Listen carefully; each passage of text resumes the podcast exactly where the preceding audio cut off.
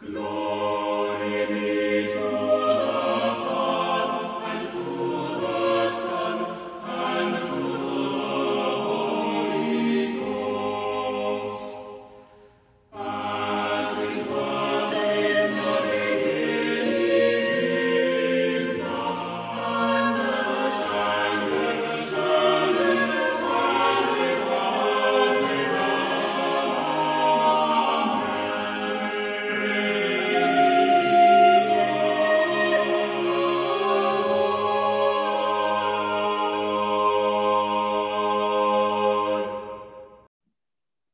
Greetings. Welcome to Haber Bros, a podcast for historic cross centered Christians. We seek to provide ancient answers to a culture that's forgotten the questions. Thank you for listening this week. If you like what you're hearing or enjoy the show, please share it with a friend. This is the biggest way that podcasts grow. Also, say positive, glowing things about us on Twitter and Facebook. And if you haven't given us a five star review yet, pause your recording and go and do so now unless you're driving in the snow apocalypse that is hitting the eastern seaboard, in which case white knuckle it through and wait for it later. Um, follow us on Twitter at, at clergylay and join our Facebook discussion group. I'm Kirk Haberman, a church musician, and this is my brother Chris, a priest. But even more importantly than the two Haber bros, we have a very special guest, Christopher we, Kirk, have been so blessed to have such interesting and intelligent people on here. Uh, it's probably a bad precedent because when we go back to episodes that are just you and me, yeah, it's going to be quite a drop off. It has um, elevated the quality of conversation. It, it, certainly has. Uh, today we have Aimee Byrd. Aimee Byrd is the author of five books, including Recovering from Biblical Manhood and Womanhood, and has an upcoming book in 2022 uh, coming out, The Sexual Reformation. We are thrilled to have her join us today, even if she only agreed to come on the show. If I would actually buy her book, I had been borrowing. uh, my friend Emily loaned it to me, and Aimee caught wind of this and was like, "Don't you realize I sell books for a living?" Christopher, and I was like, "No, author- I don't know what you do all day in your ivory tower." And she, so I said, yes, I'll buy your book, even if it means I can't afford my kids this to feed my kids this weekend. Hey, authors have to put food on the table too. That's fine. My kids won't eat this weekend. I can eat. My kids hey, the won't. only comment was made is because you said you were spilling stuff on Emily's book. Such is life. Uh, no, it's it was it was totally worth it because it's a good book, and we're thrilled to have her on the show. Uh, Aimee, uh, would you tell us? I mean, you're a big deal, so I'm sure most of our listeners know who you are. But um, even if they do, uh, would you tell us a little bit more about yourself beyond your kind of basic biographical uh, information that that you've become an author. Mm-hmm. Yeah, I'm not really a big deal at all, and uh, I like your title, housewife theologian. By the way, yeah, just That's... ask my kids. but um, okay, so yeah, I'm 45 years old, been married for 23 years. So I have a 21 year old in college. She's graduating from James Madison University this spring, and I have a another daughter in college who is into cosmetology. She's already got her license in that. She's 18, and then my son is a sophomore in high school, um, and so everybody's virtually pretty much working from home right now. but my interest, I got into writing because I'm such a reader and a thinker, I guess, and a and a talker. Um, so I love reading, but um, you know, for fun, I love to hike. Um, I grew up in a household that teaches martial arts, and my my brother has a martial arts academy and Brazilian Jiu Jitsu. So my son takes from there, and uh, I was taking some strike fitness and stuff like kickboxing and stuff like that from there. So I, I like to stay fit and have fun and be outdoors. Live near the Potomac River, so we with the COVID, we've done a lot of inner tubing floating over the summer kind of sad that that season's over, um, but transitioned more into hiking. So that's good too. How did you uh, How did you fall into writing? Can you tell us a little bit about how that happened? Yeah, it was um, basically so when I got out of college, I got married right out of college and opened up a coffee shop. So I had a coffee shop for oh, several oh, years. Fun. Yeah, so much fun downtown Frederick, Maryland. Um, and I was part of a church plant then, and I was asked to lead a women's Bible study, which people from my coffee shop were coming to as well, which was Mm. kind of neat. Um, and man, I just grew th- so much through that. I loved uh, talking about the Bible with this group. We all grew. And then I moved to Martinsburg, West Virginia, which is really only like a mo- uh, hour from where I live now. But um, the culture was just so different. I, I was missing the theological stimulation.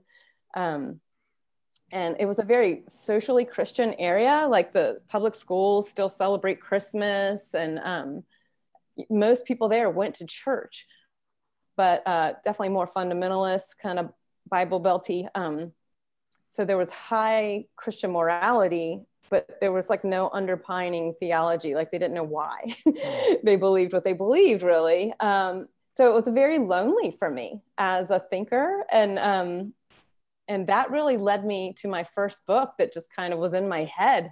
Um, that was called Housewife Theologian, and I really just wanted to provide a tool to talk to other people about why theology is important for just a regular person um, and how we're all responsible to know who God is and how that affects our everyday living.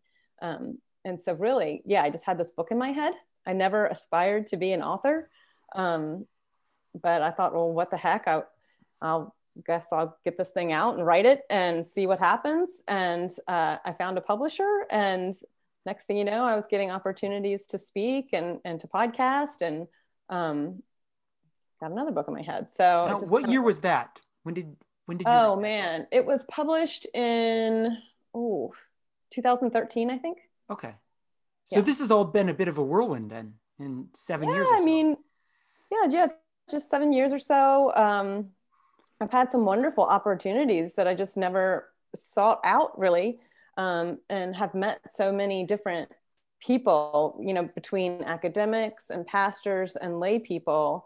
Um, I've just really been given an opportunity to um, look in how God is working in so many different churches, and it's been such a blessing. But then you also see like that the, the struggles in the church are pretty common. Uh, um, there's it's not different everywhere I go. I'm seeing the same struggles. So that that's led me also, you know, each book kind of builds off of the next. Um, so it's led me to ask more questions, and I think writing has been a great way to do that to work on those questions because I'm kind of writing the books that you know I was looking for. Yeah, and a Amazing. So- dramatic. yeah, really, really cool story. Uh, I'm sorry, Kirk. Am I interrupting? Did you have something really good to say? Uh, it was good. It was pretty good, but probably Okay, let's hear it. Let's hear it. You were about to say. Go ahead. Okay. Um. So a dramatic oversimplification of of Aimee's uh, work has that that she's found herself doing is is carving out uh, a place for for women in the church, um, in a church that um, seeking to to follow scriptural teaching on men and women has placed sort of arbitrary boundaries on what a woman is allowed to do. And in recovering from biblical man- manhood and womanhood, she points to was it Anne Hutchinson uh, as as a was it Anne Hutchinson? Um, I'm not sure which part you're talking Okay, about. As, as, as, a, as a good example of just arbitrary um, boundaries where uh, she was kind of pushed off to the side at her church. You know she was like well what's my place in this? And and and they didn't really give her any guidance. So she started basically a bible study out of her house um, which was wildly successful but she was also kept from actually a theological education and was kind of accidentally um, teaching unorthodox things or i don't know if you'd say heretical or but like um, but the church gave her no education and no guidance in this, but ultimately became threatened by it. And so the contemporary analog to that would be saying, well, women are allowed to teach children, but only up to this age, or Mm. women can teach other women. But but what we find is um, conservative churches what we find them doing is is having arbitrary boundaries uh, for what women are allowed to do and amy's found her way um, kind of helping to come alongside women and help them helping them find their place in the church yeah and not only are there these arbitrary boundaries um, and you know invisible fences maybe but uh, women want to be invested in as disciples Mhm.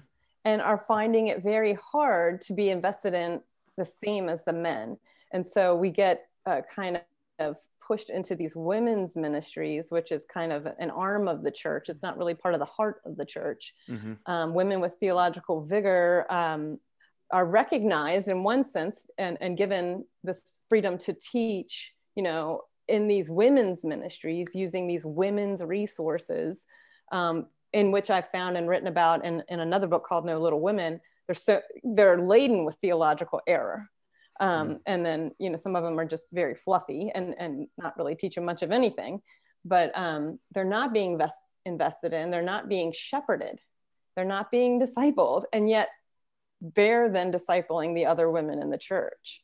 Um, so then pastors come to find later you know all the consequences of this. Um, there, there's all kinds of problems that come out of it but i've just talked to so many women in different churches and you know i've, I've had opportunities to speak all over the place and um, th- the sad part is they they want to or have gone to their leadership asking for this, you know, asking for investment, asking questions about, um, you know, what what the views are, uh, not wanting to cause trouble. Um, mm-hmm. However, either being ignored, neglected, or looked at as a, a threat for asking the questions. Um, and, and that's just really sad and, and harmful for the whole church. I, I have uh, later when we get to talk about your book, I, I, I do have a question about that. I've been thinking about that, and it seems to be a uniquely Protestant problem. And I, I have maybe a theory I want to run past you as to as to okay. why that may be the case. But um, that that'll be really interesting to talk about all of that within the context of your book. Um, I am excited to talk to you about um, Advent 3's gospel. Christopher, shall we move on to the gospel? Can I ask one more question? And Aimee okay, could say, all right. Aimee could say, no, I, I, I, I want to skip that for now. Um, because maybe it's, I don't know if, if it's raw or, or if it's just a bad question, but, um, I feel like it relates to what she just discussed as far as women not being invested in as leaders and, and but then suddenly criticized for doing, you know, what for for kind of feeding and discipling women. And I think an example of that is a very public example was um, John MacArthur was asked to for like a two word mm. like if you could say something to to Beth Moore, what would you say? And what oh, he said yeah, was yeah. go home. Um, it, so he's he's not providing guidance, but he's but also like she's gotten a little bit too big for her britches. He thinks so she should just quit and go home. I wonder if you have does that for you aimee encapsulate kind of the attitude uh, of, of, this day?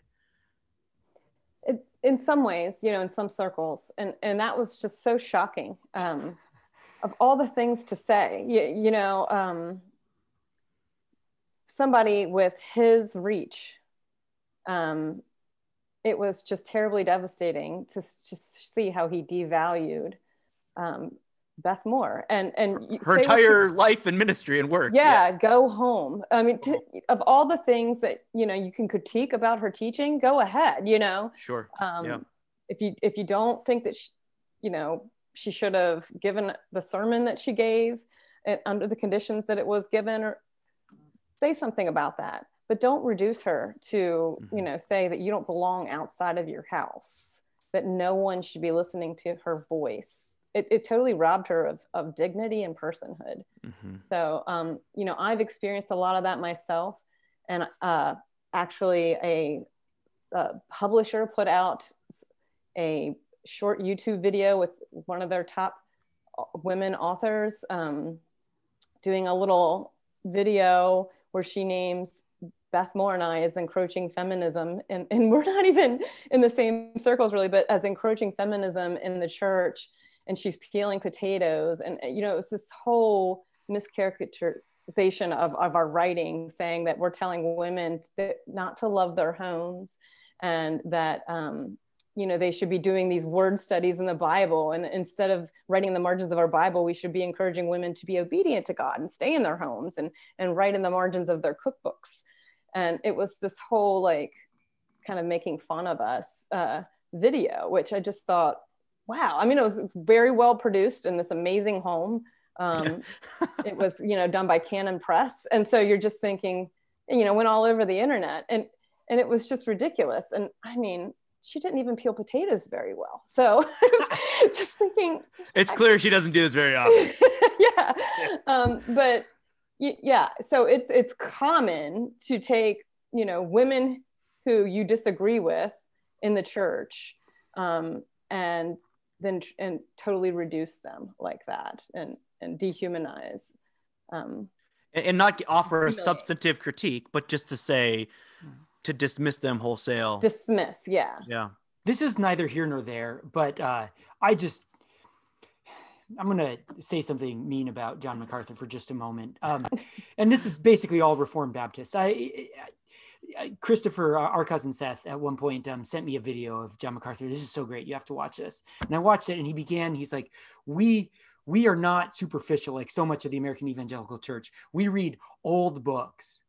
And then he mentioned a name, and I'm like, "Okay, we're talking 1690 London conference. Like, you're not old you're the people that broke the English church. You're Johnny come lately. And so I just don't have time for Reformed Baptists. So I, am sorry. Well, I'm not going to waste your time either, but. yeah. And well, and, and Beth Moore's in the Baptist church. So it's sad that, you know, in her own denomination, she was represented that way by the leadership. Yeah. And later on, I want to, maybe if we have time, float with you. Uh, well, I mean, I, I want, there's complementarianism and there's complementarianism, and we'll get into that. And a lot of it just kind of regresses into just straight patriarchy. And I'm, so I'm interested in hearing your, your, your more fruitful biblical vision for that. But um, Amen. Yeah. I think we should, uh, I think we should move on to our gospel for Sunday.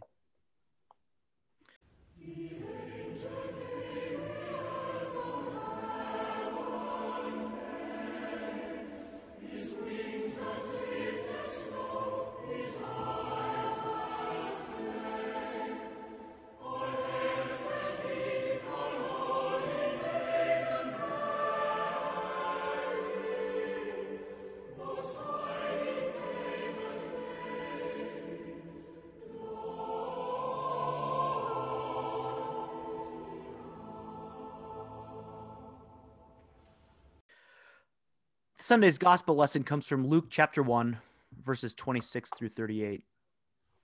In the sixth month, the angel Gabriel was sent from God to a city of Galilee named Nazareth, to a virgin betrothed to a man whose name was Joseph, of the house of David, and the virgin's name was Mary. And he came to her and said, Greetings, O favored one, the Lord is with you. But she was greatly troubled at the saying, and tried to discern what sort of greeting this might be.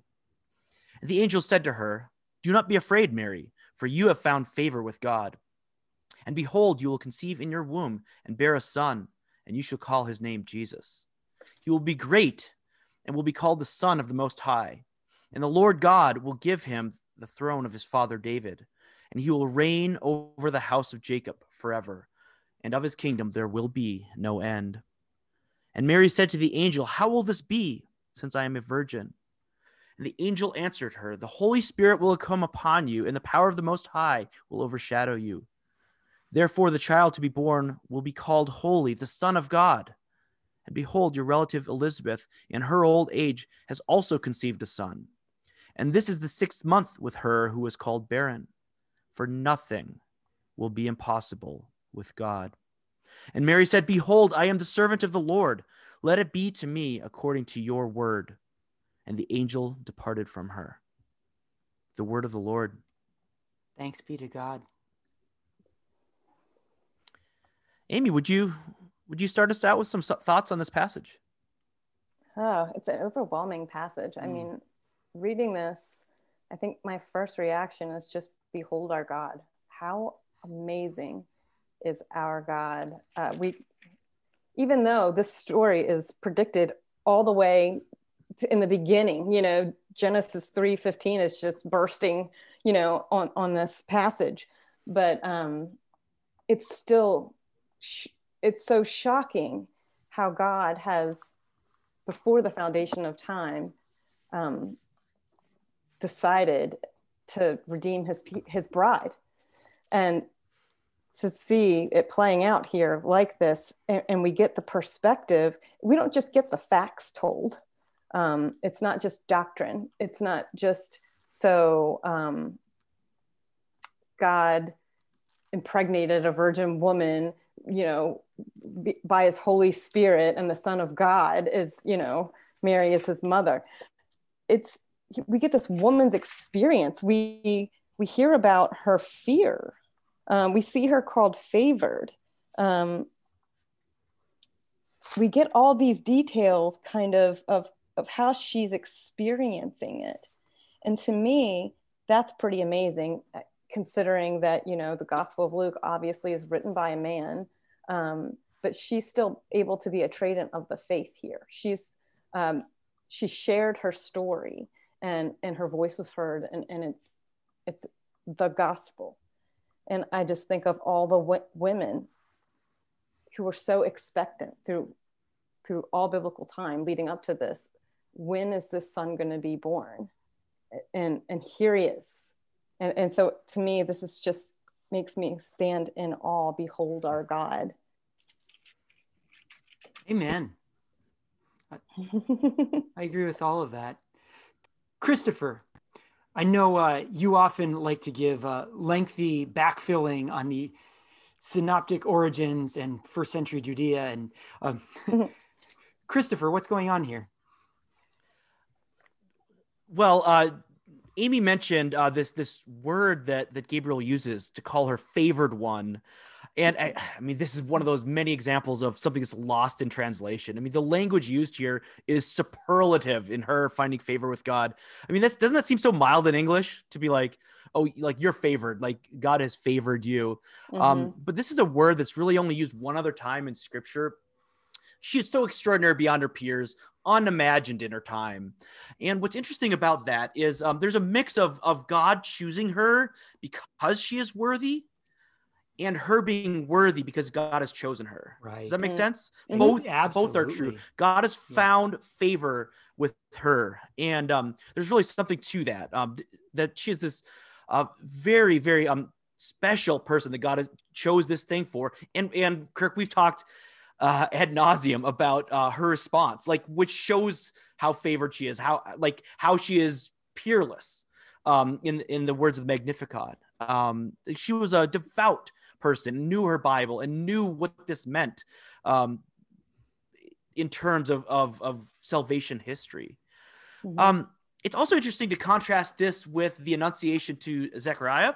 Um, how uh, the herald John the Baptist, um, this was a very public thing that you know Zechariah was unable to talk, and like everyone right. seemed to know about this encounter that yeah. he had with an angel, um, and yet he was just a herald. And what what what um, when the angel Gabriel appeared to to Mary, same angel, um, this was a, a secret thing. Uh, this is not a public knowledge. Um, mm. This is you know less auspicious circumstances. It's, it's just a very interesting thing the way that that works, um, and just one of the many times in Scripture that um, that someone in many ways who is seemingly ordinary that god exalts the lowly right? Um that god chooses mary um just this this teenage uh this teenager this very ordinary from an earthly perspective an ordinary person. Um from the divine perspective she was deemed extraordinary. Um special births in scripture uh usually were announced to the father to be and this time it's a woman who hears first which is really really interesting. Um, and what the angel Gabriel says, "Blessed are you among women," and it's interesting that that Matthew includes uh, the book of Matthew includes the announcement to to to to Joseph, right? Joseph. Yeah. And um, both are told uh, that uh, their son will be called Jesus. And what I love about uh, this is another thing that's lost in translation. Um, what I love about Matthew is that when Joseph is told about this, um, that uh, you shall call his name Jesus, for he will save many people from their sins. In English, that doesn't make a lot of sense, right? You should call his name Jesus because he's going to save people from their sins.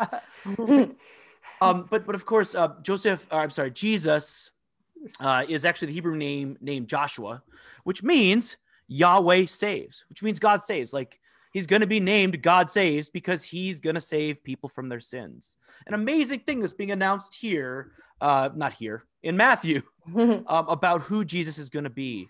But but who does Gabriel tell Mary that Jesus is going to be? Um, uh, he will be great, and he'll be called the Son of the Most High, and the Lord God will give to him the throne of his father David.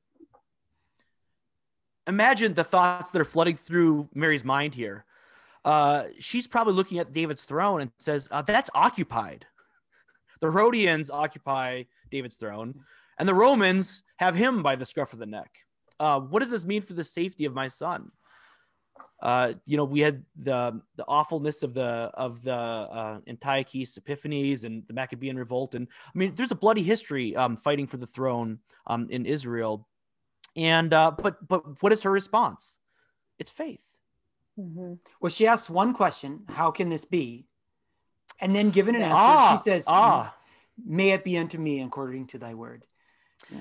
Oh, Kirk. So, do you want to talk about the perpetual virginity of Mary? Is that is that why you raised we, that? Could, we could get we can get there slowly but surely. Uh, I, I didn't. I wasn't gonna. It wasn't even no, because we. This is something that we have talked about, and how the reformers actually believed in the perpetual virginity, and uh, it's interesting. One of the commentaries I read dismissed it out of hand, where, um, you know, the scholarship is like Mary. Mary knew how biology worked. Um, she wasn't saying uh, she knew she was going to get married. This, she wasn't promised in nine months this is going to happen. She wasn't like, there's nothing here that says the seed has been planted in your womb. Um, it, it, it does not seem to be poss- to be impossible for her to bear a biological son, which is um, funny through because Joseph. all all Annunciation art has like a visible like spear like spear like penetrating her abdomen you know what and, i mean and we Like, do celebrate the annunciation nine months before christmas Right. so i mean Mm. that that is tradition but Yeah. but um th- those who uphold the, the perpetual virginity of mary apart from other marian doctrines um which which which we don't uh, uphold um uh, but those who believe in, in the perpetual virginity of mary uh say that um that she must have pledged herself that this must have been a marriage of of of of not convenience but uh this wouldn't have been uncommon in the time where where a, an unmarried woman uh, in, in that day was a very vulnerable person. And and it's possible that joseph would have taken her as an old man. He's an old man and that it's possible that she had pledged herself to virginity to, to never sleep with joseph. Um, and so, so some some people read this in, in that way. So kirk uh, i'm going to hand that to you for you to defend uh, your perpetual virginity nonsense. I'm just No, kidding I it's hope- nonsense. i'm just i'm kidding i hold it very lightly. I've been trying it on for size kind of, uh, um, in, in the last six months. Well i mean here's the problem that this is john henry newman's quote it lurks hauntingly in the back of my brain. To learn scripture scripture uh, i'm sorry to learn history is to cease to be protestant. And um and as as as you understand um that this this this doctrine of the church was was just held by all east west reformed catholic uh, up until I, I would say not to slander the baptists twice in, te- in 10 minutes but i'd say probably until the 18th century with the proliferation of baptistism in uh, in English Christianity. But yeah, no, I, I that wasn't one of the things on my list to talk about, Christopher. Um, but so I guess I'm politely declining to talk about it at this point. Uh, do you have other thoughts before I, I kind of share some of my thoughts? No, me, all me. Okay, it's all you yeah. So uh, first of all, I, I said for Advent three, no, this is Advent four. Advent four is usually we pivot and it's it's very happily Mary Sunday. Um, During Matthew's last year, we had um, well, actually, no, it's sort of Joseph Sunday last year in year A, um, but in year B and C, we get we get Mary's perspective. Um, and uh, which is great. I love it. I also, I've, I think I've shared this before here. Um, Luke, Matthew, Mark are called the Synoptic Gospels. There's even kind of a, a, more kind of kind of um, liberal Protestant theory that they're they're all kind of come from this other text that we've lost called Q, and so they're all kind of one thing. Um, but they're clearly they're clearly they share a lot of material. Um, the authors were kind of bathing in the same brine in the early church, kind of around the same stories and, and telling the same stories around the campfire, so to speak. Nonetheless, Luke alone, apart from Matthew and Mark, has this uh, Luke Luke one and two um, has this completely different ter- uh, telling in Jude, in uh, Galilee with Mary and Elizabeth, uh, Elizabeth Mhm. and Zachariah, and then with Mary, which leads to my pet extra biblical theory that Luke, um, we know Luke visited Ephesus and John was in Ephesus and, and John and Mary, we traditionally believe were together. I think Luke spent time with Mary and was writing this stuff down. And so um, early, early Luke is really in some, some ways, we should treasure it as Mary's um, mini gospel. Um, I, I love to think of it that way. I know this is an extra biblical theory, but it's a, it's a fond piety of mine. Um, it's fun to use our historical imaginations. Yeah, yeah. scripture, yeah. and and Luke uses a phrase twice, and Mary pondered all these things in her heart.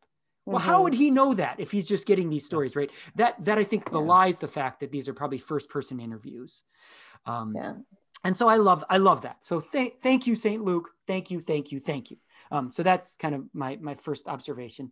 My second observation is this: um, we sometimes we Christians we when we don't know what to say um, in the face of tragedy or someone grieving, grieving, we blather happy talk about Romans eight twenty eight, probably the verse we should never quote, right? And we know that for those who love God, all things work together for good, for those who are called according to His purpose. I I just in the last three months had a bishop say that at an inor- inopportune time. Um, it's and so we often mean well, even when we don't really know what we're talking about when we say that. But in this case, we see where it's actually true, where God uses humanity's fall to, to unite human and divine nature in Mary's womb. Um, there's this great piece of art that's gone around social media, Christian social media in the last year. Maybe Christopher, if we can remember, we can share it. And it shows um, Mary, a very pregnant Mary, comforting Eve, a grieving Eve. Aimee, you're nodding. You're familiar with this piece of artwork. Mhm. It Yeah. gives me chills. It's the most beautiful thing ever. Um, and it, it- it's very scriptural. It weaves together um, the, the prophecy from Genesis um, about the seed crushing the serpent's head. Um, and, um, and we see Mary caressing, right, her, her, her, her abdomen, um, Mhm. knowing that, that she is bearing uh, the, th- the, the thing that will knit back together that which, uh, which Eve, and not Eve alone, but Adam and Eve um, uh, tore, tore apart. And so, in this way, God really does work together for good. And um, I mean, the garden was perfect, right? We, we Mhm. the garden was perfect, and yet, um, what wasn't the case in the garden is human nature and divine nature did not coexist fully within one person. And that fall was used. It was, in some ways, uh, theologians call this a fall up. Um, and that that the that fall was used to create something more beautiful, something better, something truer, um, and perhaps that gives us a, a, an insight into what it means to be truly human.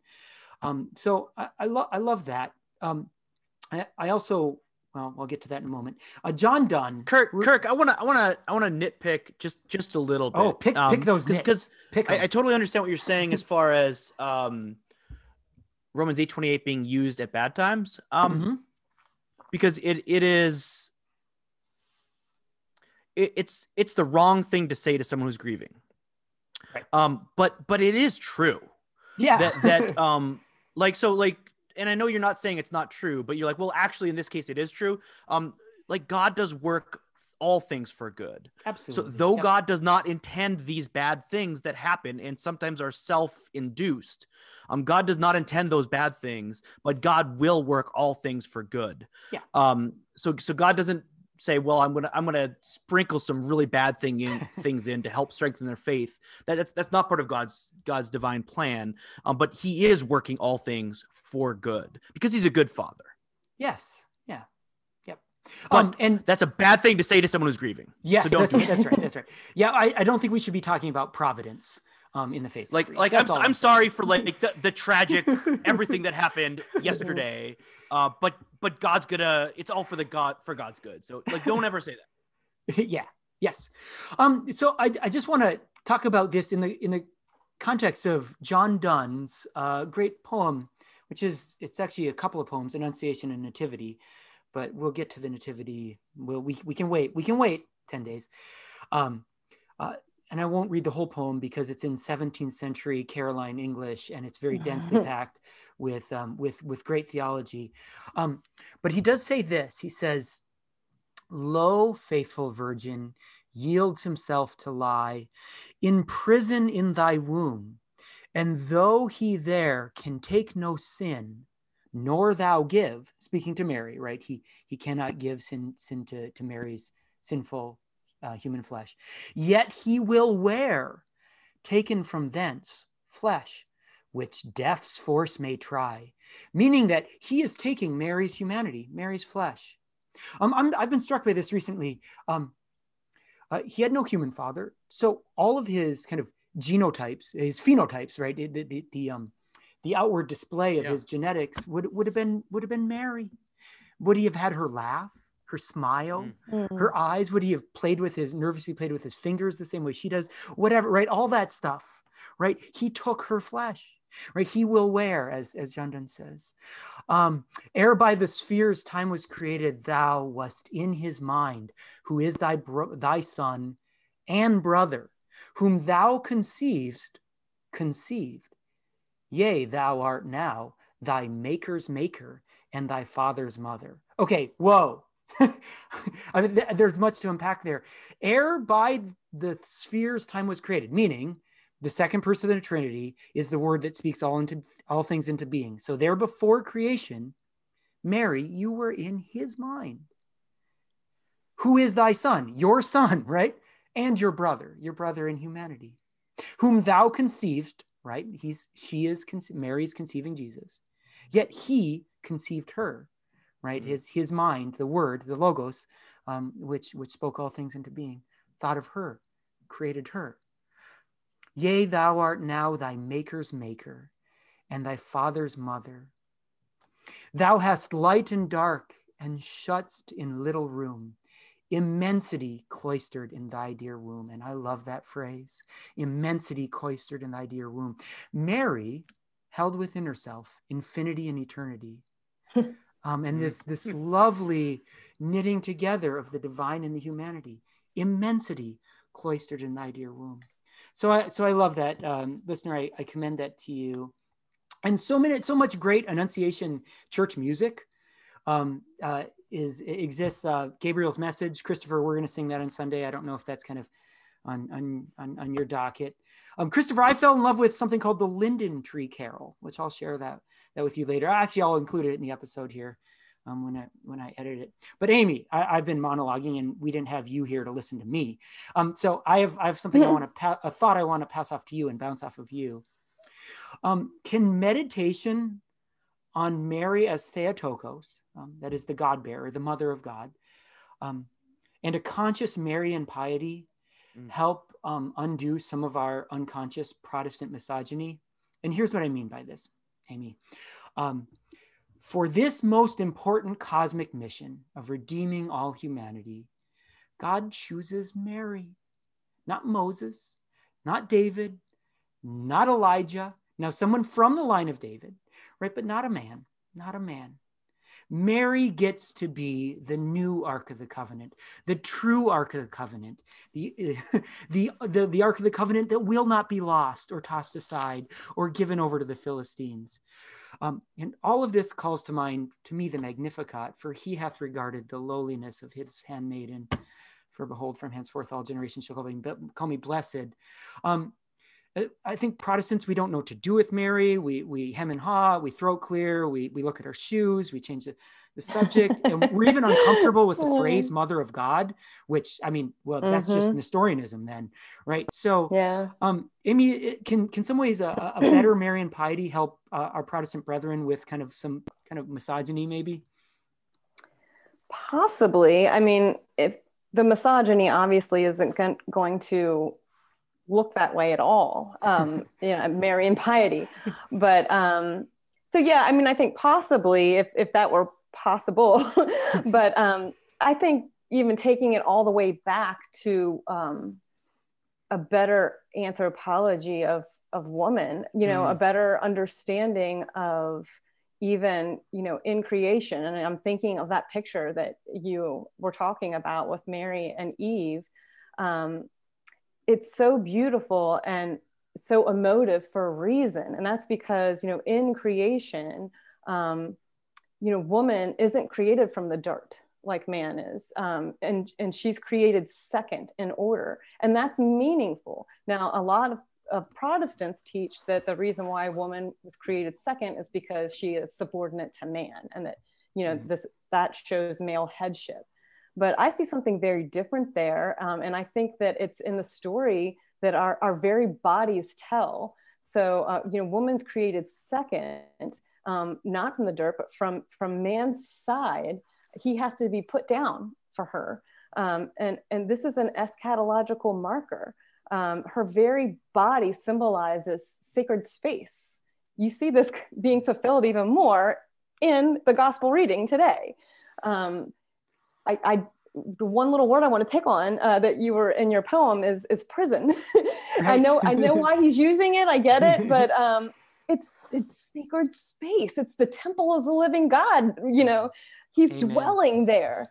Um, by and and I think it also helps us see even the meaning of true freedom um, which is where you know I would quibble with that word pr- prison too. It's uh, he is giving his whole self in love and service for his bride. Um, but you know, back to that picture of woman, then I, I really think that um, you know, so we see in the womb, um, and we see in Mary's womb, fullness of life. But that's what Adam sees in, in the first woman as well. He sees what he is to become, the collective bride of Christ. Um, he sees where we're all headed um, the whole mission. Um, so I think that you know even like all the Levitical laws uh, uh, with woman and her body and, and, and unbounded water and, and, all these things, it's all pointing to, to this fullness of life um, and sacred space in our uh, telos, um, which is a habitation of liveliness. So I, I think that that's all told in this story of Mary here. Um, so in that sense absolutely but it's even broader than mary um, and, and, that's where i would make all those connections too both in in creation um, i'm working in the song of songs right now so i'm exploding with all this kind of language but um, you know the she's associated woman is associated with lebanon over and over again. It's like seven different times and you know this is god's dwelling place. Um, so and then you have this this gospel reading today and um, God's dwelling in woman. And you know, and I'm, and I'm thinking of that very uh, that verse in in the song, uh, Song five ten. Let me see if I can turn there real quick. Um, where you know it's just after the night scene where the woman is clobbered, you know, by the the gatekeepers, and um, and the young women kind of the women of Jerusalem are kind of of mocking her in some ways, like what makes the one that you love better than another. Like she's still looking for the one whom her soul loves. That's where her eyes are this whole time. And um, the first thing she says is, you know, my love is white and ruddy, notable among 10,000. Well, that's right there, like John Owen says, that's his deity and his humanity. Mm. The whiteness is his divinity, oh. and the ah. ruddiness is his humanity. And here they are in one person and that's what makes him notable among 10,000. That's what makes him better than all the others.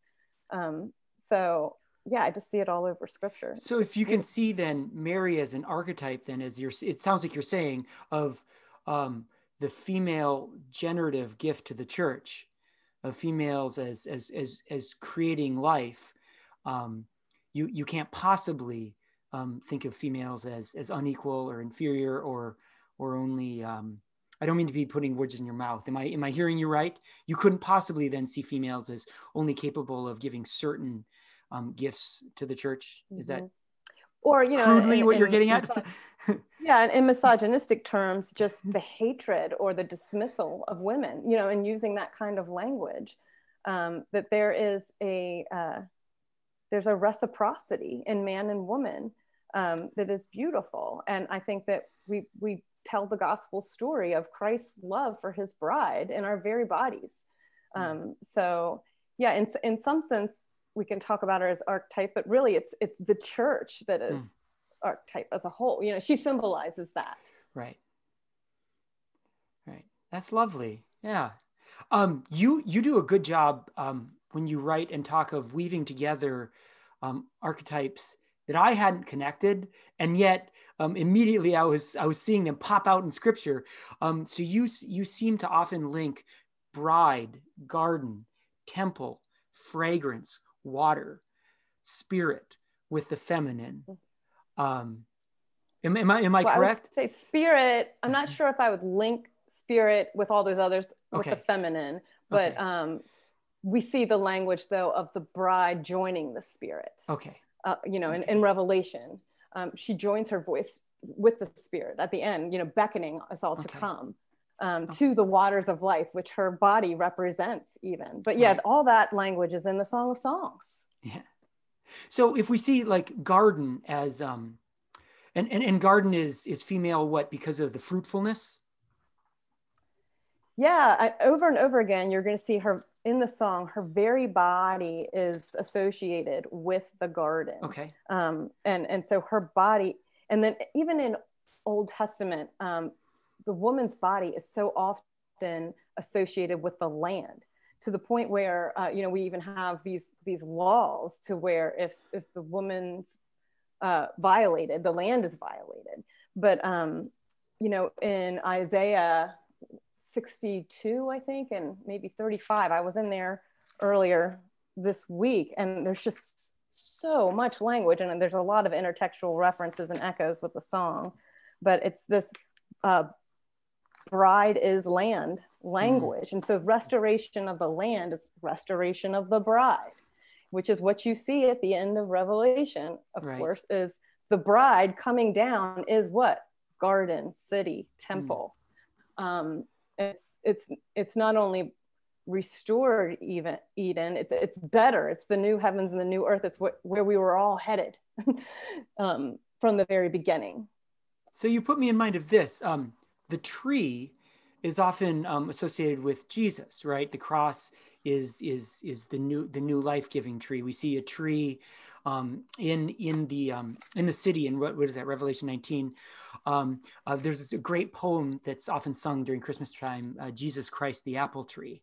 Well, if Mary is hmm. the garden that produces the tree, um, and if if we recognize that that Mary is the source from which our our, our Savior comes, um, it, it, becomes more difficult, um, I would think, than to uh, to to shunt women aside in the church. Um, well, I, I, would Kirk, hope, I would and, hope. And and yet, um, the fruitfulness of of woman, the woman of women, um, sometimes in patriarchal circles is seen as as like the one gift that women give is a yeah. misinterpretation of the pastoral epistles. And it's yeah, purely biological. Yeah. It's yeah. like more like providing their offspring. Right. Yeah. Right. Well, right. and you notice the same people that would do that are those who recoil from calling Mary Queen of Heaven. So, um, sure. So, so like um, to, to provide honorific titles to her um, uh, causes a certain instinctive Protestant recoil, while yet um, uh, celebrating her, I guess, biological fruitfulness. Which then, Aimee, what did you just call it? That mere biology or a mere biological nod or something? Well, like I mean, that? you know, it, it, our our um, contributions in other ways, like intellectual, theological, mm. creativity, mm. like are those fruitful? Um, mm. Are those dynamic in the right. church? Right where where to, to use Paul's metaphor of, of the church as the body, um, and you know the, the head can't say to the to the hand or the feet, you know, I have no need of you. Um, it, using that metaphor, essentially, uh, patriarchal Christians would say, well, the woman is essentially the uterus. Women are the uterus who are able to like yeah. produce babies and little else. Where, where right. I mean, we, we, that's not what we see um, in Scripture. And Kirk, um, you've you've mentioned before uh, C.S. Lewis's uh, work on um, on women's ordination in a sacra- in the sacramental sense, mm-hmm. where he talks about women are prophets throughout Scripture. In right. the Old Testament, we have women prophets, and, and certainly in the New Testament. So like women are preaching. Like right. so, like the the the fact that men are threatened by women preachers is is kind of weird, um, especially when you call yourself a biblical. Yeah, especially when you consider yourself biblical. So, yeah. yeah. Um, but I guess I I think we should move on to theology because yes. we have a lot of yes. theological stuff to talk. It sounds about. like so we're itching to talk about. Let's that. shift to that. They stood in heaven tree, but God was high.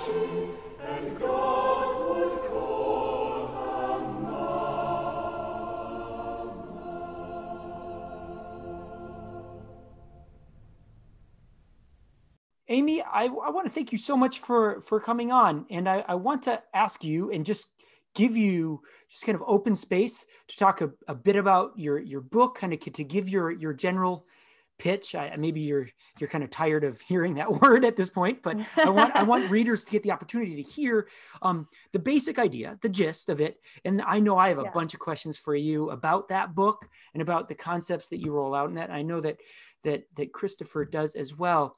Um, so the title of the book is "Recovering Biblical Womanhood and Manhood." Recovering from. Recovering from. Oh my gosh.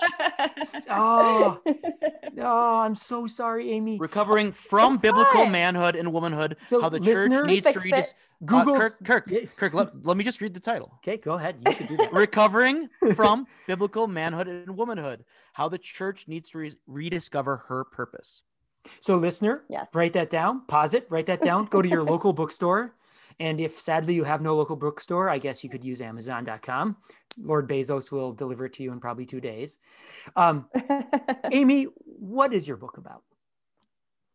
So, my book is about discipleship, really. That's what I was wanting to write about. Um, and what I wanted to do was provide an alternative resource to what so many uh, men and women I feel like are swimming in in our cultural evangelical context, which are these biblical manhood and womanhood resources. I wanted to kind of offer something alternative that is focusing on three different parts. And one is the, the reciprocity of the male and female voice in scripture. Um, the second one is the covenantal aspect to our reading scripture as a church and um, in our interpretation of it. And then the third one is just um, bearing the fruit of that in our church life and the great honor then as brothers and sisters in the church that we have uh, towards one another and responsibility. So I really had to, um, in order to, to do that, the reason why it has the title that it has, and in talking to my editor over at Zondervan that I worked with for this book, um, there I had a roadblock. The road there were a couple couple roadblocks. Just discipleship has been treated differently and taught differently for men and women. Um, and we uh, there's this major resource put out by the Council for Biblical Manhood and Womanhood called Recovering Biblical Manhood and Womanhood. And it's about 30 years old now. And um, I mean, it's sold a lot of copy, copies. Uh, there's a lot of contributors to it. Um, and then there's just been, it's had so many babies as far as other books and conferences and articles um, and, and resources from the church. And um, what I, you know, in that book, it, it tells us how we need masculine men and feminine females, and this is how we need to disciple them. And it gets into all these interesting um, ways to do that. And so interesting. I'm combating, yeah, interesting. This is a, a a pleasant way of putting it, but I'm combating this teaching, but then I'm also doing this as a woman, which m- makes it all the more difficult in my circles to even talk about this. So, um, especially since you're fighting against biblical manhood and right. womanhood. How right. dare you? I mean, yeah, how dare you you put that word in front of it, and then you're you're just kind of sanctifying this teaching, right? And um, just hmm. because you put you know the word biblical in front of it doesn't make it so and, and it's kind of like when when you're in conversation and you say, well, you know, honestly, that doesn't always mean you're about to tell the truth, right? right? right. But you know, we, we these words, uh, you know, attach uh, morality to them. Right. Yeah. Sure. W- would you offer just a brief yeah. uh, summary of of what this work is um, yes, that you're that responding to? Well, like what what is this vision of biblical manhood, quote unquote, biblical manhood and womanhood that yeah. Wayne John Piper. Uh, I I blissfully missed this somehow, so this might be well, this will be helpful. bless you for that. That's wonderful. Um, but yeah, so the their definitions of in in chapter one of mature masculinity and femininity are this. At the heart of mature masculinity is a sense of benevolent responsibility to lead, provide for, and protect women in ways appropriate to man's differing relationships.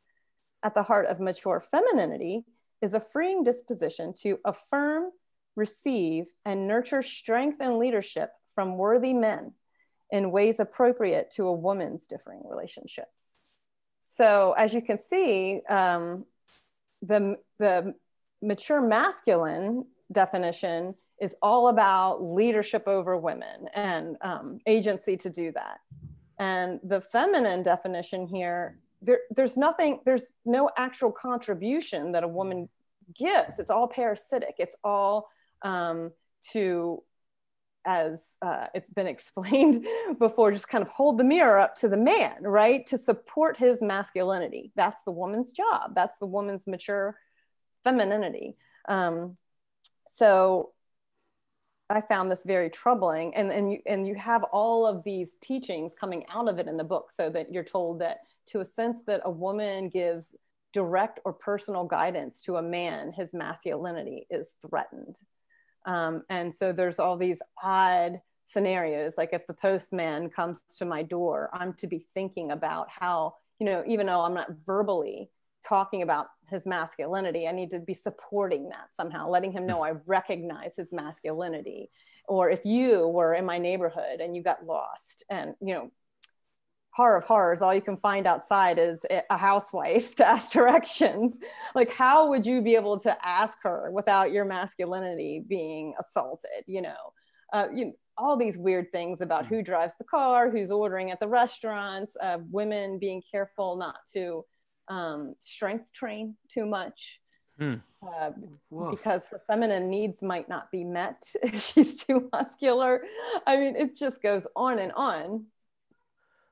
And huh. so, so masculinity in in in their eyes has to do with just kind of domination and authority, male authority, authority. Mm-hmm. and in, in, in any way when a woman undermines or threatens that, even unintentionally, um, that's sin right. the things that undermine it even are very strange yeah but, um so yeah. masculinity is is is pretty weak then, it's fragile yeah it's fragile yeah. yeah. men are essentially fragile it's, it's interesting hearing your description that the men who are writing it couldn't hear how sensitive that sounds mm. how well and how i mean how how this book has been taught in complementarian circles and and you know huge conferences lots of other books written. Yeah. Um, you know, so presidents can, can we, of seminaries. Can we, uh, can we, def- can you define a few terms for us? Um, so uh, a couple of things that I'd like you to define for us. Um, can you contrast that with a properly Christian understanding of manhood and womanhood? Well, I mean, I'm writing a whole book about that right okay. Okay. so it's not anything I can do briefly, but um, you know, getting back into that symbolic language, I, I like, I prefer to give a much more uh, theological definition to, to what, our bodies are pointing towards. And, mm. and it's, I feel more Christ centered.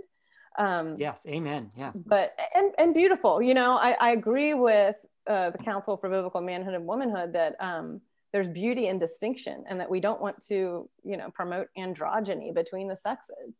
Um, but I, I don't think that we use cultural stereotypes to do that. Um, and that I don't think that that's what's really essential to our, our sexuality.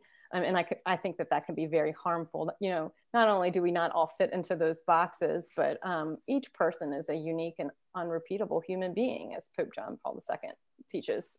Um, so uh, we don't want to reduce uh, right. reduce each sex according to these these qualities. Um, and you know, I do think that there is something in man, and and, and right there in the story creation that I was talking about before. Um, he's, I think, you know, in representing masculinity, like Christ is the bridegroom, um, Jesus is masculine. Um, that's the bridegroom is masculine. So um, we see in, in the creation story, um, Adam is the first to sacrifice um, he's the first to love. He, in, in pointing to Christ, he's the lover, she's the beloved, and then she reciprocates and wears that love, and then it fructifies, right? Um, it's it's dynamic, but um, you know he's pointing to Christ, who is the first to love the bride from eternity, you know, before the beginning of time, um, and he's the first to give, the first to sacrifice. Um, I do believe that that is um, a calling for men and and I, I think that women should uh, be very careful with that like don't sabotage that right don't manipulate that um, that is a great blessing it's interesting. return it. just, just an aside on that, it's um, the great bloodshed um, in in all the wars across history, were young men who instinctively they didn't have poetic or theological ways to put it into words. They understood that it was their job to die for their families and their country, um, Mhm. and that doesn't necessarily occur to young women in the same way.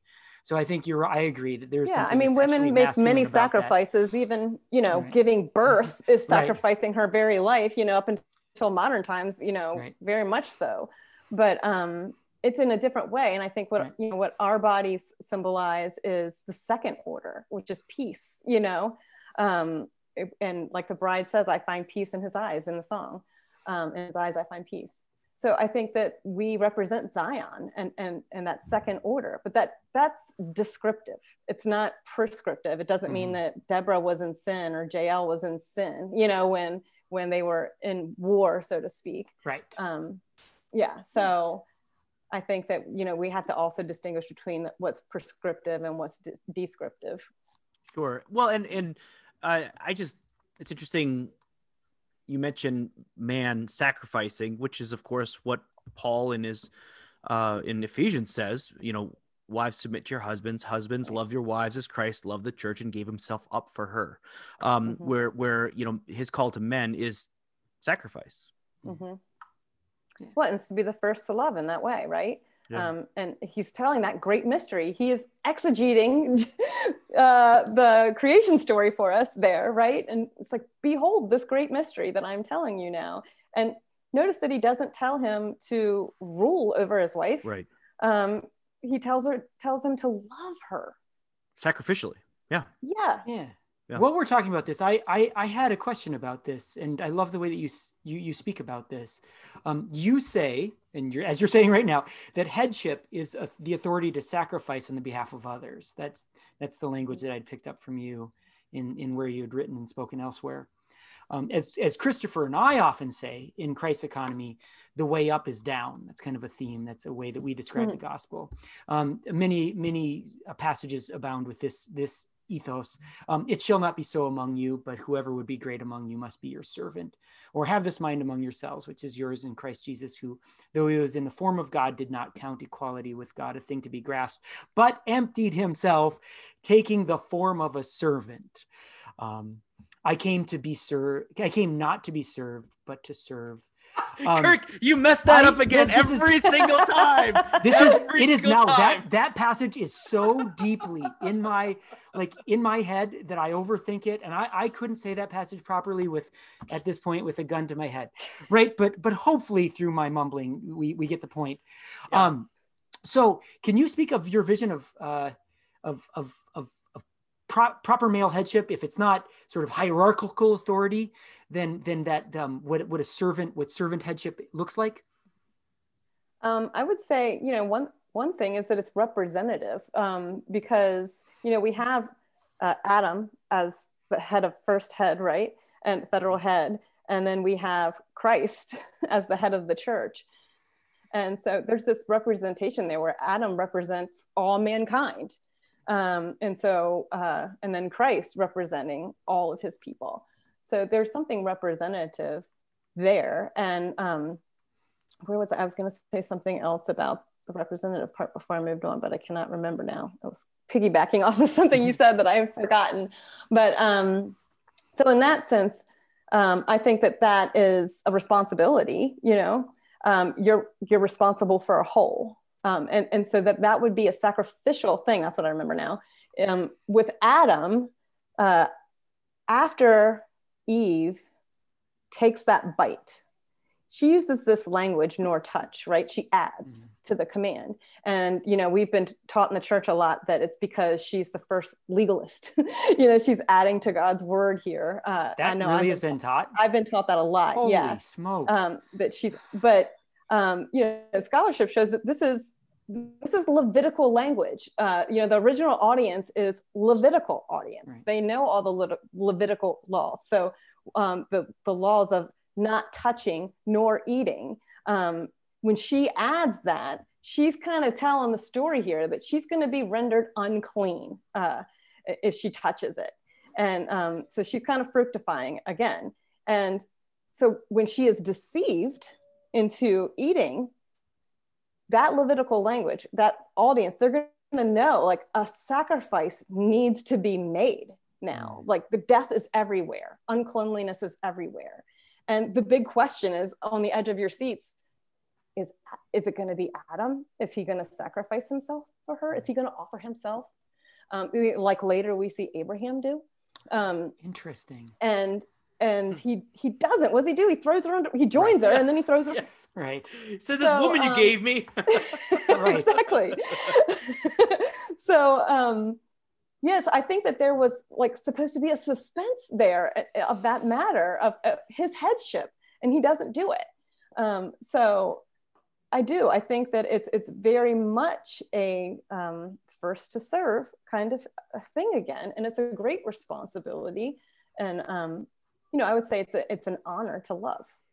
Hmm. Oh, well put. I think that's right. It's an honor to love.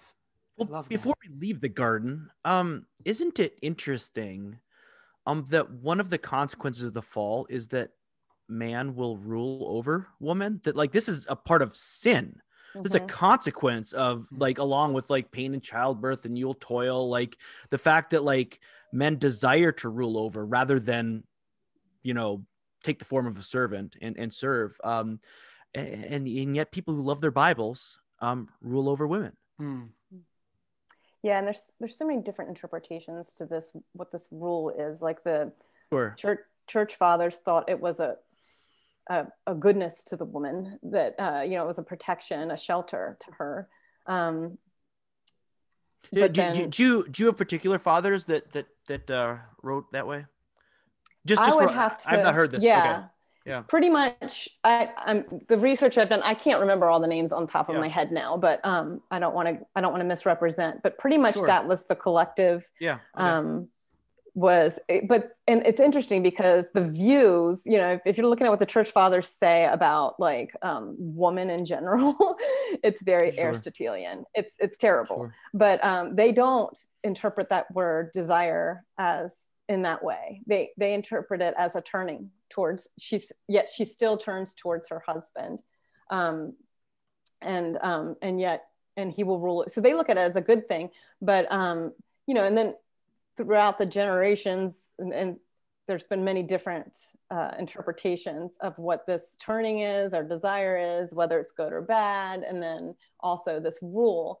And um, and i do think that we just see evidenced in the next you know the first 10 chapters of genesis it's just violence Mhm. and, and rule over women um, of the worst kind so and then the way it plays out you see in, in judges like the more uh, we turn our eyes from God and do what's right in our own eyes, you see it demonstrated in the way that we treat women.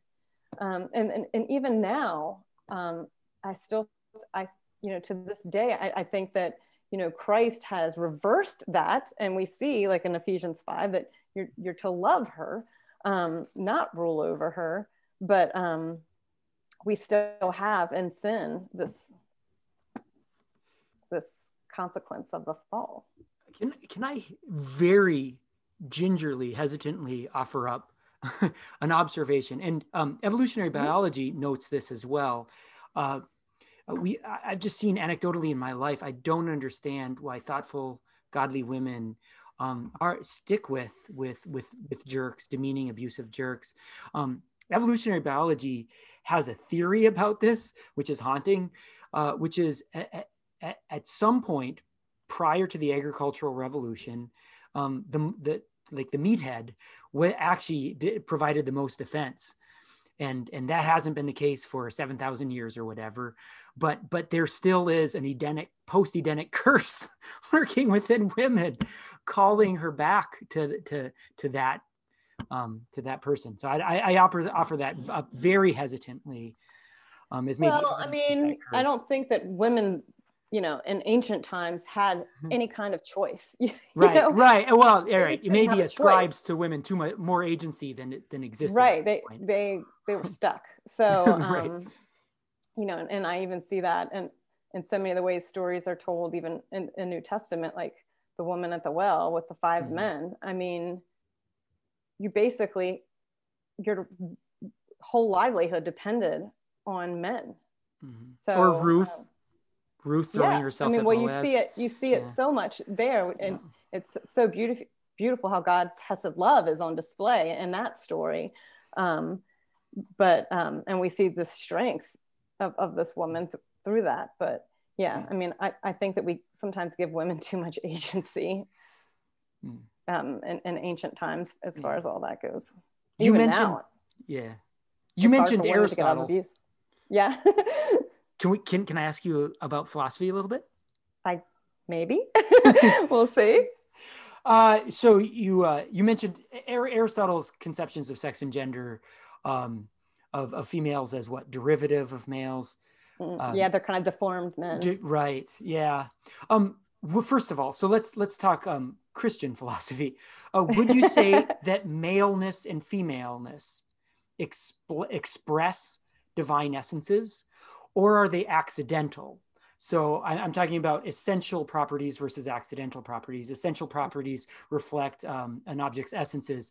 Accidents um, could be otherwise, right? Like my skin Mhm. could be could be white, it could be black, it could be brown, but I would still be a human. So that's an accidental property. Um, but so would you say maleness and females are, are divine essences, or the yeah I, well i would say that yeah god has ordained it that there's you know two ways to be a human being okay, as a man or as a woman you're you're, So you're going out on that limb. yes Only two.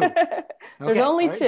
and then um yeah so there's this hylomorphic unity um, metaphysically speaking between our bodies and our souls so this language of you know i'm a man trapped in a woman's body um, that speaks against this hy- hylomorphic unity then of um, our soul and our body and um, the harmony there um, and i think that the church often speaks that same kind of gnostic language because um, when we when we ask and especially with this biblical manhood and womanhood stuff when we ask men and women or, or demand that they put on certain attributes like like to put on my femininity i have to do this this and this you know it's and it when they're saying that we need feminine females um, Right. and masculine males um, what i do is feminine simply because i am a woman. Um, you know i'm speaking to that hylomorphic unity right now. Um, my actions are feminine. Um, and that's the way i you know look at femininity. It's not putting on some stereotypical uh, Some know, stereotypical 21st century attribute. Yeah. American, you know, conception of femininity. Mhm. So- and so I think, yeah, if we're going to speak into the transgender community, you know, people who are really suffering in, in their identity, um, I think that this is an, an important thing to talk about because there are those in the church who I've talked to under this teaching of biblical manhood and womanhood who don't fit in these boxes Yeah. and are suffering. And they're Yeah. asking, like, am I not uh, feminine enough? Um, and, and they're having gender confusion or at least insecurity um, and and shame. And likewise, um, some some uh, pro- more progressive Christians uh, want to love um, people who feel like they are a man trapped in a woman's body, or vice versa.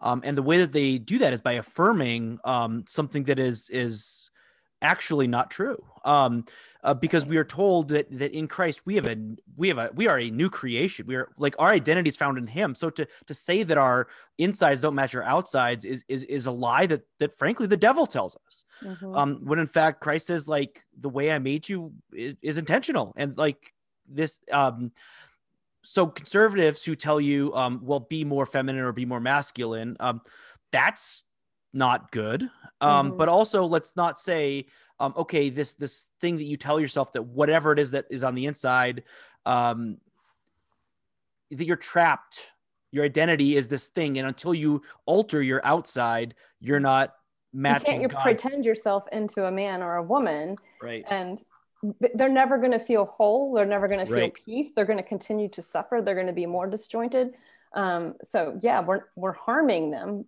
by Yeah. allowing them to live that lie yeah and we Yeah. you know i want to minister to those types of people in, Mhm. in real ways real gospel ways so yeah yeah, that's- god that's loves powerful. you the way he created you Mhm. and we can and- speak about how the fall you know messes with with our bodies and, and Yeah. our minds and our Yeah. you know that whole psychosomatic thing Mhm. So you speak of a hylomorphic unity, which I, I love that. Um, right, our, our our bodies are an expression of our soul. Um, they're they're one thing, right? So what that means when you say hylomorphic unity is your body and your soul. Your body is female and your soul is female. Um, so, and this another way of putting this is biological essentialism. Your biology expresses your essence. Um, so, why is it important for Christians to uh, to confess this? Um, that that that our, our bodies are an expression of an essence that God created, and an expression. Wouldn't, wouldn't you say of the the imago Dei, the image of God? You Right. express something of the divine in your womanhood. Exactly. And so I think for very practical reasons, like um, Christopher and I were just talking about there, is why it's important. But then also for um, just theological reasons, that, that our bodies speak. We're telling the story as um, image bearers of God. We're like little icons, right? Mm. Um, and, and we're reflecting the glory of who God is. So it's it's very important. And um, I don't think that it's interesting because I get accused a lot of being androgynous or, um, you know, I've even had Because you're like- into martial arts, or like what? What's um, well, they think that since I don't subscribe to like quote unquote biblical manhood and womanhood, then I don't care about distinctions between Mm. genders. And um, it's a straw man, really. Um, Sure. and, but then, yeah, I'll, I've even had you know horrible comments made about me, like I look too butch in, in one of the videos that I'm teaching in. And it's just odd. Um, so it's it, it gets right It's- down, boils right down to the way we treat one another.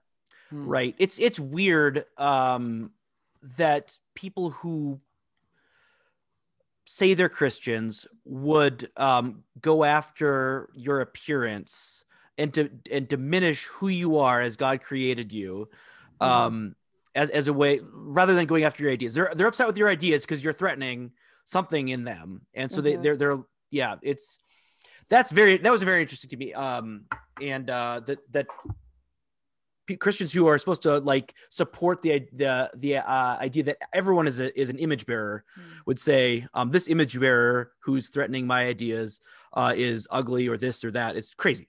It's yeah, crazy. I want to I want to ask you about that, and we we we should have defined this term uh, first, and we didn't define the term um, because this this is all kind of a an in-house um, dispute within a complementarian like structure, right? Like these are Mhm. complementarians versus complementarians. Yeah.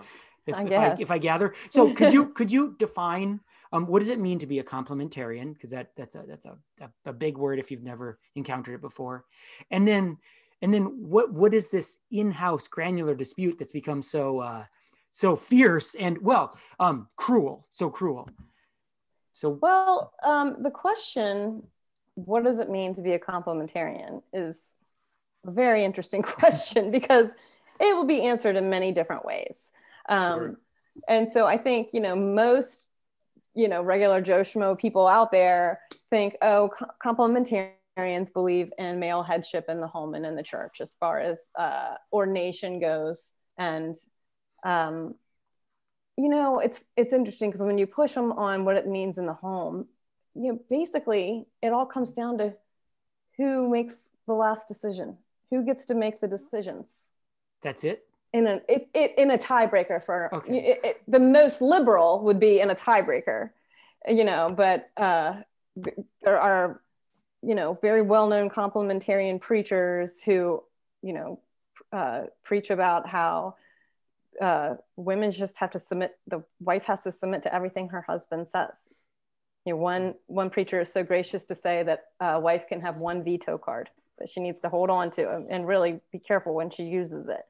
Um, Oh, but so it's very interesting what the definitions even are. And so i was reading you you know part of you know complementarian manhood and womanhood um, according to the council for biblical manhood and womanhood. So i prefer i mean the way i look at it is complementarianism is a movement. It's started about 30 years ago. Um, i really don't want to identify myself in this movement because there's so much error in it and also because um, some of that error has gone right into the doctrine of God and uh, to the whole Trinitarian function of hierarchy um, in the very essence of God. So this is a big deal. And um, then they use that. They say that uh, functionally, eternally, in his essence, the son is submissive to the father's authority. I've heard about this. And then they Yeah. use that as an analogy to say that women, in her essence, woman is submissive to man. So the I mean, first this time in I encountered that doctrine, I was like, "What?" What, what So yeah, Kirk, call? I, I, I heard eternal subordination of the Son, That's right. Yes, I hadn't yeah. heard of this until three weeks ago. So Well, Google it. Started on my blog. in 2016. Google the Trinity debate. Okay. But I'm the one who pulled that rope down, and uh, whole ceiling fell. But um, yeah, so there's just all there's. I just prefer to say that I am confessional. You know, I'm in the OPC. We have our confessions. You guys have your confessions in the ACNA. I mean, isn't that good enough? Um, I think that's good enough. And even when we talk about female ordination, where you know there are plenty of disagreements over, which is healthy and good, um, it's a secondary doctrine. It's not something that separates us as brothers and sisters in the faith. It will separate where we worship, maybe, but um, so I just think we need to have, uh, yeah, yeah, be more clear about what our definitions are if we're going to use complementarian or and then egalitarians. They have a wide spe- spectrum as well. Um, so, you know, I've learned from both complementarians and egalitarians. Um, and I think that we need to be more in dialogue um, without being so tribal. yeah, what I hear you saying is that essentially um, these terms and concepts are only 30 years old anyway. So Right. Yeah. we don't need to, we don't, you don't feel obligated to use them to identify don't, yourself. don't wear it too heavily. Yeah. Yeah. Um, I, I guess another thing I would say uh, about um, these complementarians who are complementarians because of this uh, heresy of the eternal subordination of the Son. Uh, I would summarize it this way: Trinitarian heresies to own the libs. Um, does that sound about right, Kirk? I guess. I Uh, guess. so I know we're running long here. I have one question, and it's a big one. And Kirk, if you could limit yourself to one more question, and then we could end in prayer. Yeah. So yeah. this, I would just like to. It's. I guess it's not really a question. It's just an invitation to Aimee. Um, I've heard you on a podcast talk a little bit about um, being influenced by because Kirk Kirk's been kind of n- nudging you to talk a little bit about man, man and woman being kind of images of like reflections of who God God is, and like it's not incidental that we are men and women. And I'm curious if if if this is at all is tied to your study of of John Paul II's um, teaching on the theology of the body. I just want to invite you to talk a little bit about that, and that's a big big question, but it, you know, do with it what you Oh, want. it's a really big question and it's, it's one that i'm exploring more in my upcoming book um, but yeah i found much rich theology and coming out of the roman catholic church on um, man and woman which i would love to see more of and, and i am starting to see more of um, uh, dr timothy tennent wrote a, a book that just came out called for the body i believe i'm looking around here for it but I don't see it um, that is that is good and he's a methodist so um, but it is interesting because I, I think uh, Pope John Paul II's work is just so instrumental in, in, in how we talk about it because he talks about male and female bodies as symbol. And he also talks about them as gift. And I think this language of gift is huge um, because um, that's the way that Adam received his bride. That's the way that Christ receives his bride. Um, and that's what brought him into Mary's womb. and that's what took him to the cross is the joy that was set before him. And man, we see that joy in the Song of Songs. And it's interesting um, in, in chapter four, verse seven, what he says to her. Um, you are absolutely beautiful, my darling. There is no imperfection in you. I mean, I hear that echo in Ephesians 5 no imperfection in you, presenting the church without spot or wrinkle. I mean, there it is. Um, so I just think that there's this this beauty that we're missing in, in when we're talking about men and women. And I think Pope John Paul II, uh, he, he, I have some, you know, major differences theologically in some areas with him. Um, but then I've also just gleaned so much from his writing and, you know, I've underlined all over the place. And, um, you know, I think his fingerprints are, are over my writing in ways that I might not even know it now. but I'm really thankful for the work that he's done. And um, it's interesting when you find other Protestants who are fans of his work of the, on theology of the body, because uh, people get real excited. Oh, you've read that too, um, because it's just like you're finding so many more treasures than this reductive teaching that we've been mm-hmm. brought up in, um, and it's it places a value on both men and women and a dignity and and this personhood that is so important, right? Um, and that right there is such a reflection of God um, and the persons of the Trinity. Um, so this overflowing love, which is also we see from the Trinity, from the Father to the Son to the Spirit, and then to the bride. Wonderful. That is well. Thank you for that preview, and we look version. forward to yeah, we look forward to to reading your whole book in in 14 months or whatever. Thank you. Yes, thank you so much for your time, Aimee. This has yeah, um, been been a real treat, real treat. Shall we thank end in prayer, Christopher? Let's. The Lord be with you. And with your spirit. Stir up your power, O Lord, and with great might come among us. And as we are sorely hindered by our sins from running the race that is set before us, let your bountiful grace and mercy speedily help and deliver us. Through Jesus Christ our Lord, to whom with you and the Holy Spirit be honor and glory, now and forever. Amen. Amen. Almighty God, give us grace to cast away the works of darkness and put on the armor of light.